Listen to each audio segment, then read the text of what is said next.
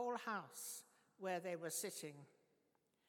They saw what seemed to be tongues of fire that separated and came to rest on each of them. All of them were filled with the Holy Spirit and began to speak in other tongues as the Spirit enabled them. Now they were staying in Jerusalem, God God fearing Jews from every nation under heaven. When they heard this sound, a crowd came together in bewilderment because each one heard them speaking in his own language. Utterly amazed, they asked, Are not all these men who are speaking Galileans?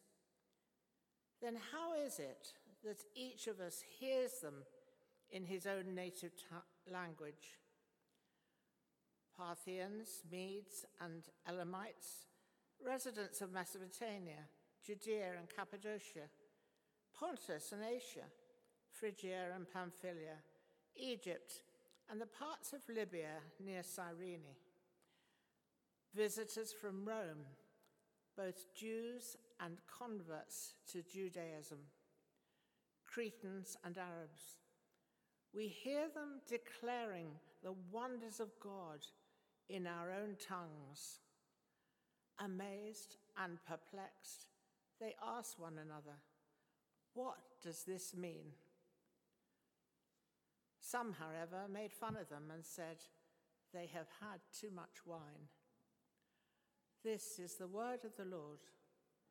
Thanks be to God.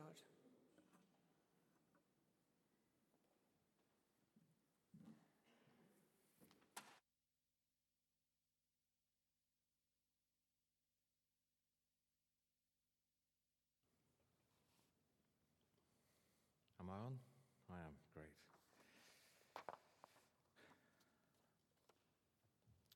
Lord, may I speak in the name of God, the Father, the Son, and the Holy Spirit. Amen.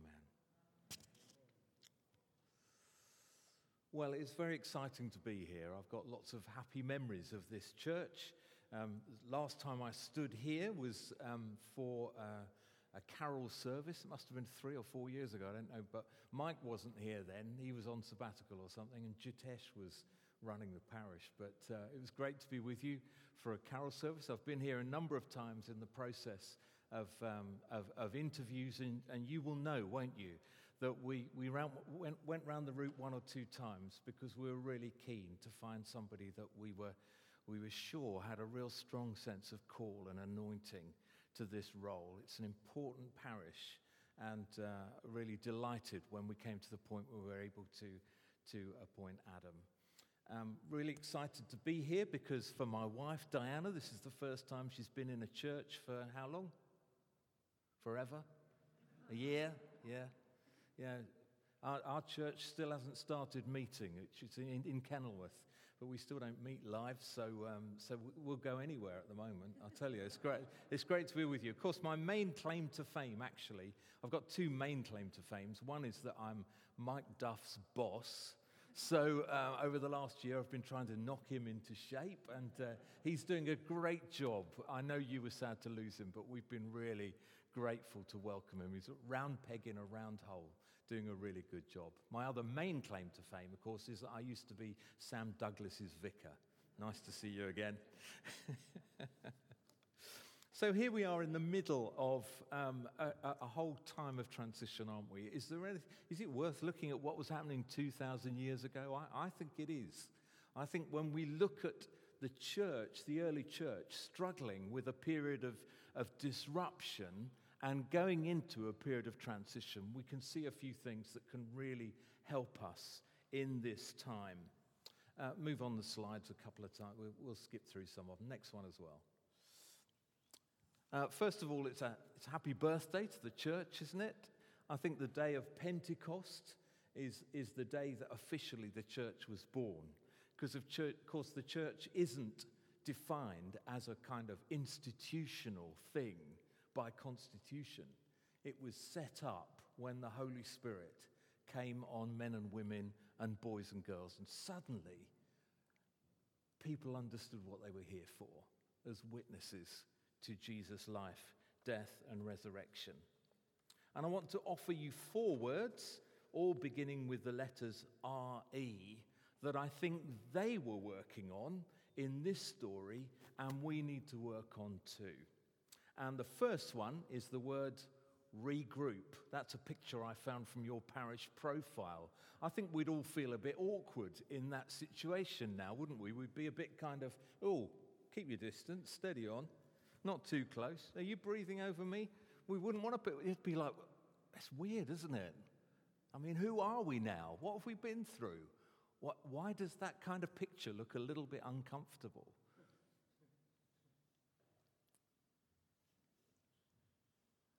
Now is a time to regroup. And that is what Jesus does brilliantly. It's why he was called the Good Shepherd. And the disciples understood that. Next slide, please. When Matthew was in the when Jesus was in the garden of Gethsemane, Matthew records him saying, "Am I leading a rebellion that you come out with swords and clubs to capture me? Every day I sat in the temple courts teaching and you did not arrest me." But this has all taken place that the writings of the prophets might be fulfilled. Then all the disciples deserted him and fled. They went in their own direction. They said, It's too dangerous being around here. I might catch something. Guilty by association with the life of Jesus Christ. The word being fulfilled is from Zechariah 13 7, where the prophet writes, Awake sword against the shepherd, against the man who is close to me, declares the Lord Almighty. Strike the shepherd and the sheep will be scattered. So they struck the good shepherd, and the sheep were, shattered, were scattered. And then what did the shepherd do? He rose from the dead and he did what shepherds do. He went after the ones that were lost that had gone astray. He went to find James and John and Nathaniel who were fishing. He went to find Thomas who was saying, I can't believe what's going on around here. He, they went to, he went to find the two that were on the road to Emmaus that were, saying, that were so downcast and saying, I don't know what's going on around here, but I can't cope. I'm just going back to my old life. I'm just going my own way. It's all a bit too difficult.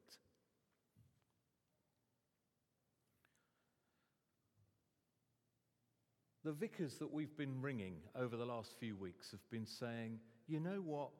We, we don't really know who our congregation is at the moment. There were people that were at the front every week, and we've hardly seen them over the last year. And there are others that were in the background or new people that have joined who have come to us. and, and, and now they're, they're, they're, you know, we're kind of building ministry around them, but they weren't there before, and now they're here.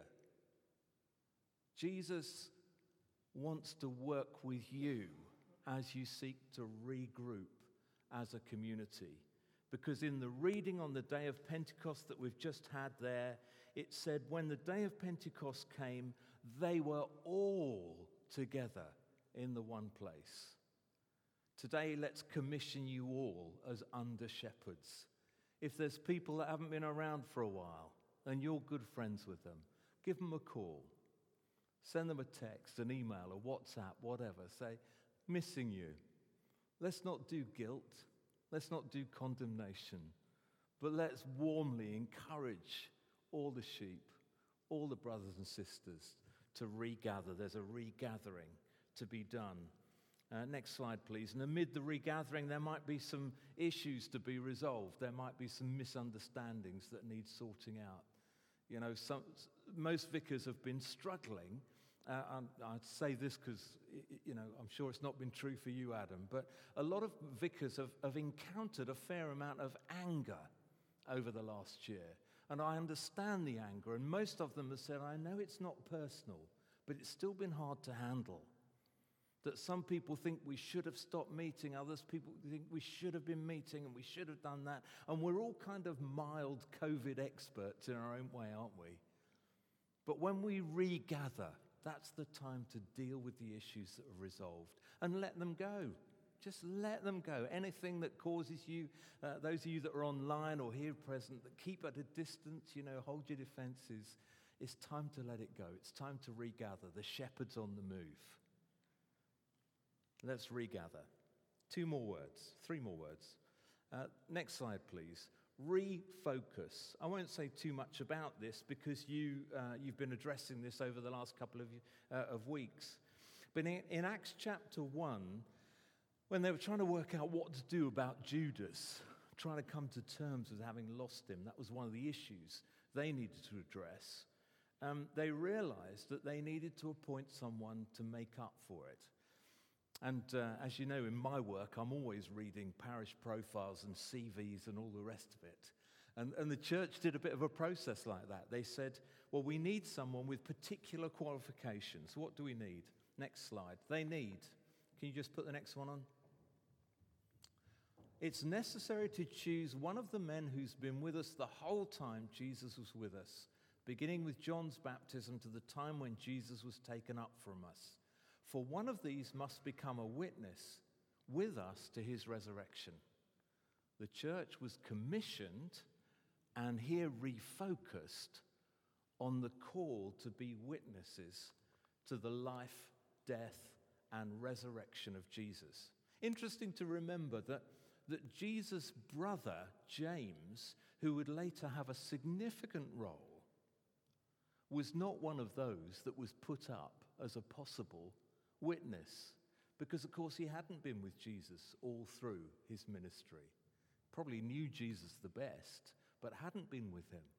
They wanted witnesses because the primary church, call of the church was to refocus around being witnesses to God's resurrection, Jesus' resurrection. Now, there are so many other things we can think about. You know, how to be online, how to adjust to a new vicar, pastoral demands, practical demands, never mind the environment, living in love and faith, Black Lives Matter, etc., etc. All of these things are demanding our attention. And, and, and it is right that we are aware of them, and it's right that in time we engage with these things in a really practical way. But none of those things should ever take away the primary focus, which is on Jesus, his life, death, and resurrection, because it is engagement with that that opens up new life. It's, it's, it's the thing that reminds us that our lives matter, whoever we are. So refocus on the purpose of the church. And that's what you're seeking to do, I know, with your um, uh, review that's taking place at the moment. Next slide. Third word, receive. I love the story of Pentecost. You, you see, the thing is that everything else every other story, you can sort of stop and say, and therefore we ought to do something. But the lovely story of Pentecost is God saying, Stay still. Come to me with open hands.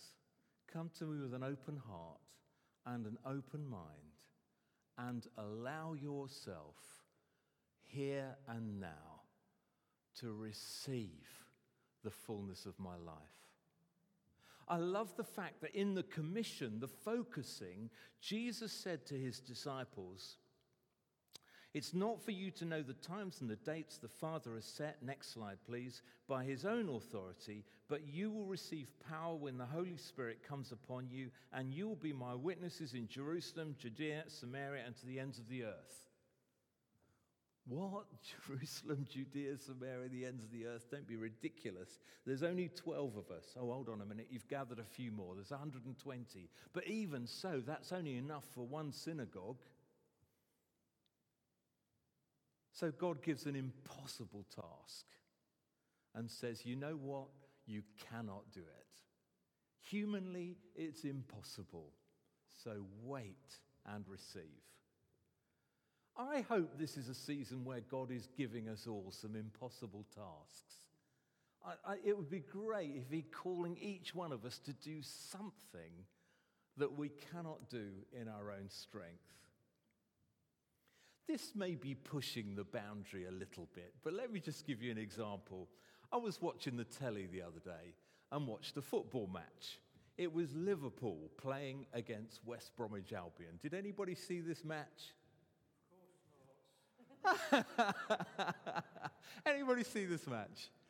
My son in law has recently got Sky, and when he's not using it, he lets me log on. So there I was watching this football match, and, and I saw something incredible. Anybody know this bloke's name?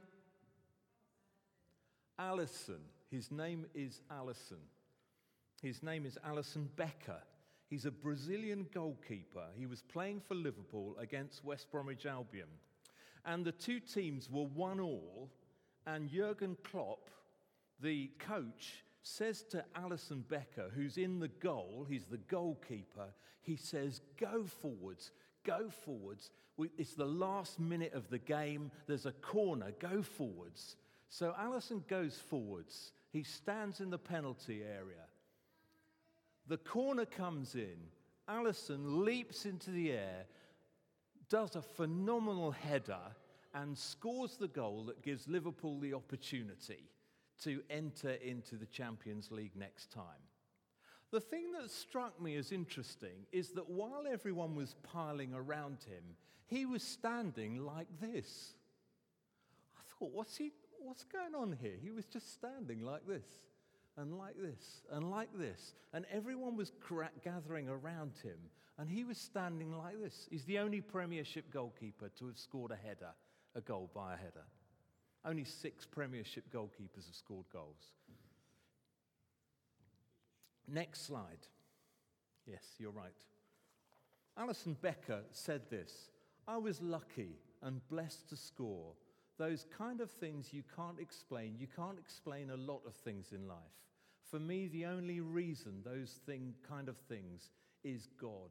And He put His hand on my head today. Alisson Becker has been nicknamed the Holy Goalie because he's been giving God credit for the amazing thing that he did. Because goalkeepers don't score goals, especially with their heads. Well, you know what I'm saying.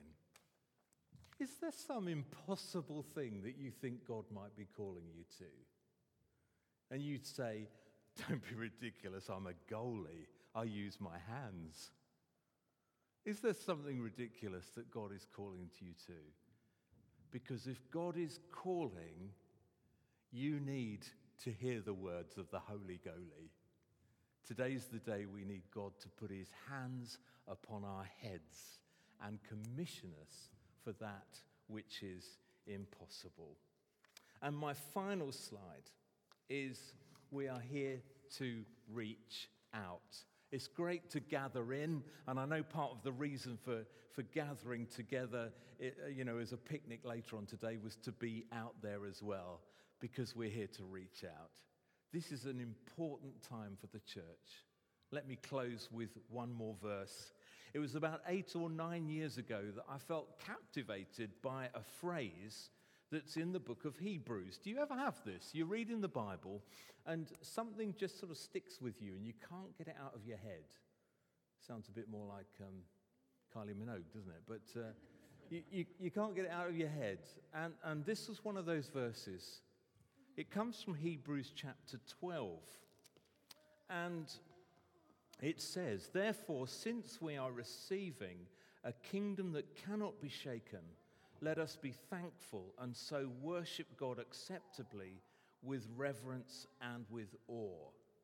The worship life of the church is connected to the kingdom life that Jesus established and brought to earth through his public ministry to which we are witnesses and released to the earth through the power of the Holy Spirit. And eight years ago, nine years ago, I found myself unable to stop thinking about this verse.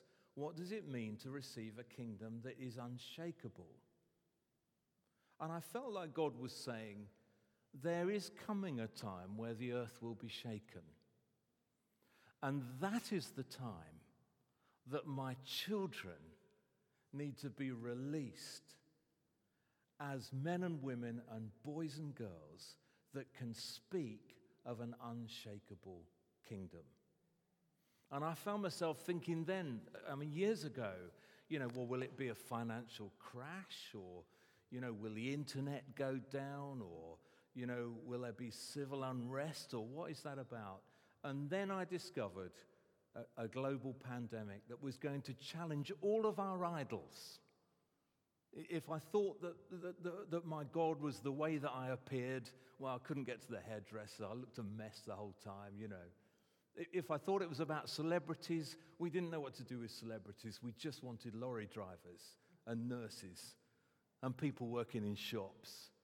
If we didn't know to, what to do with our sporting heroes, well, they hadn't got anything to do either. Our musicians, everybody.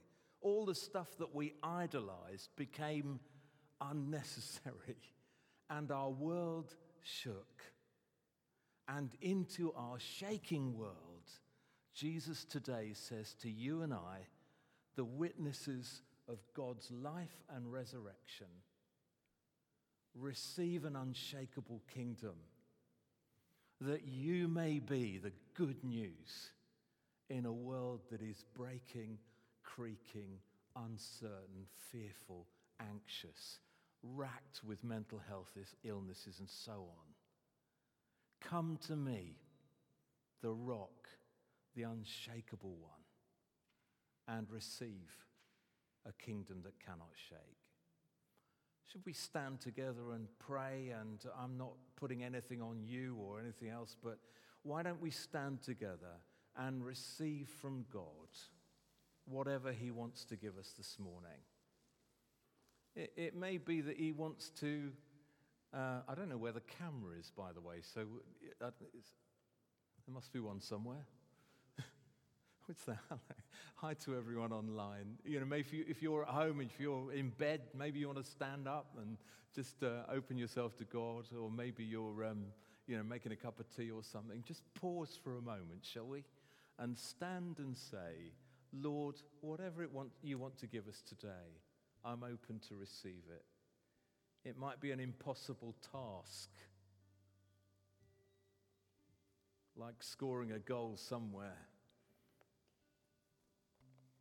it might be an impossible task.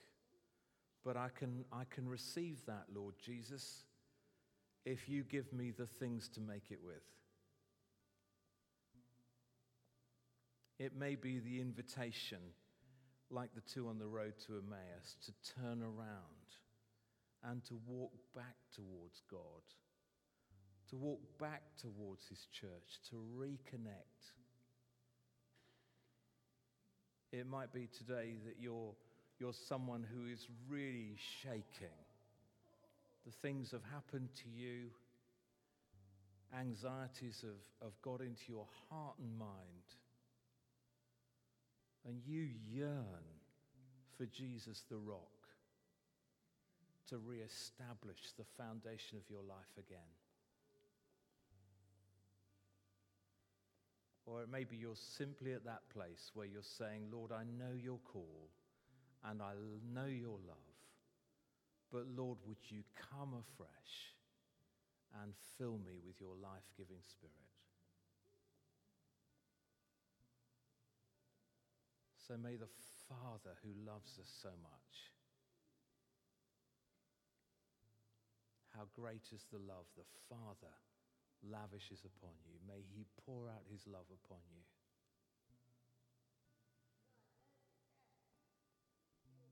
May Jesus, who gave his life as a ransom for you, the Good Shepherd, may he meet you on the road. May he turn you around. May he thrill your heart with the Father's love and compassion.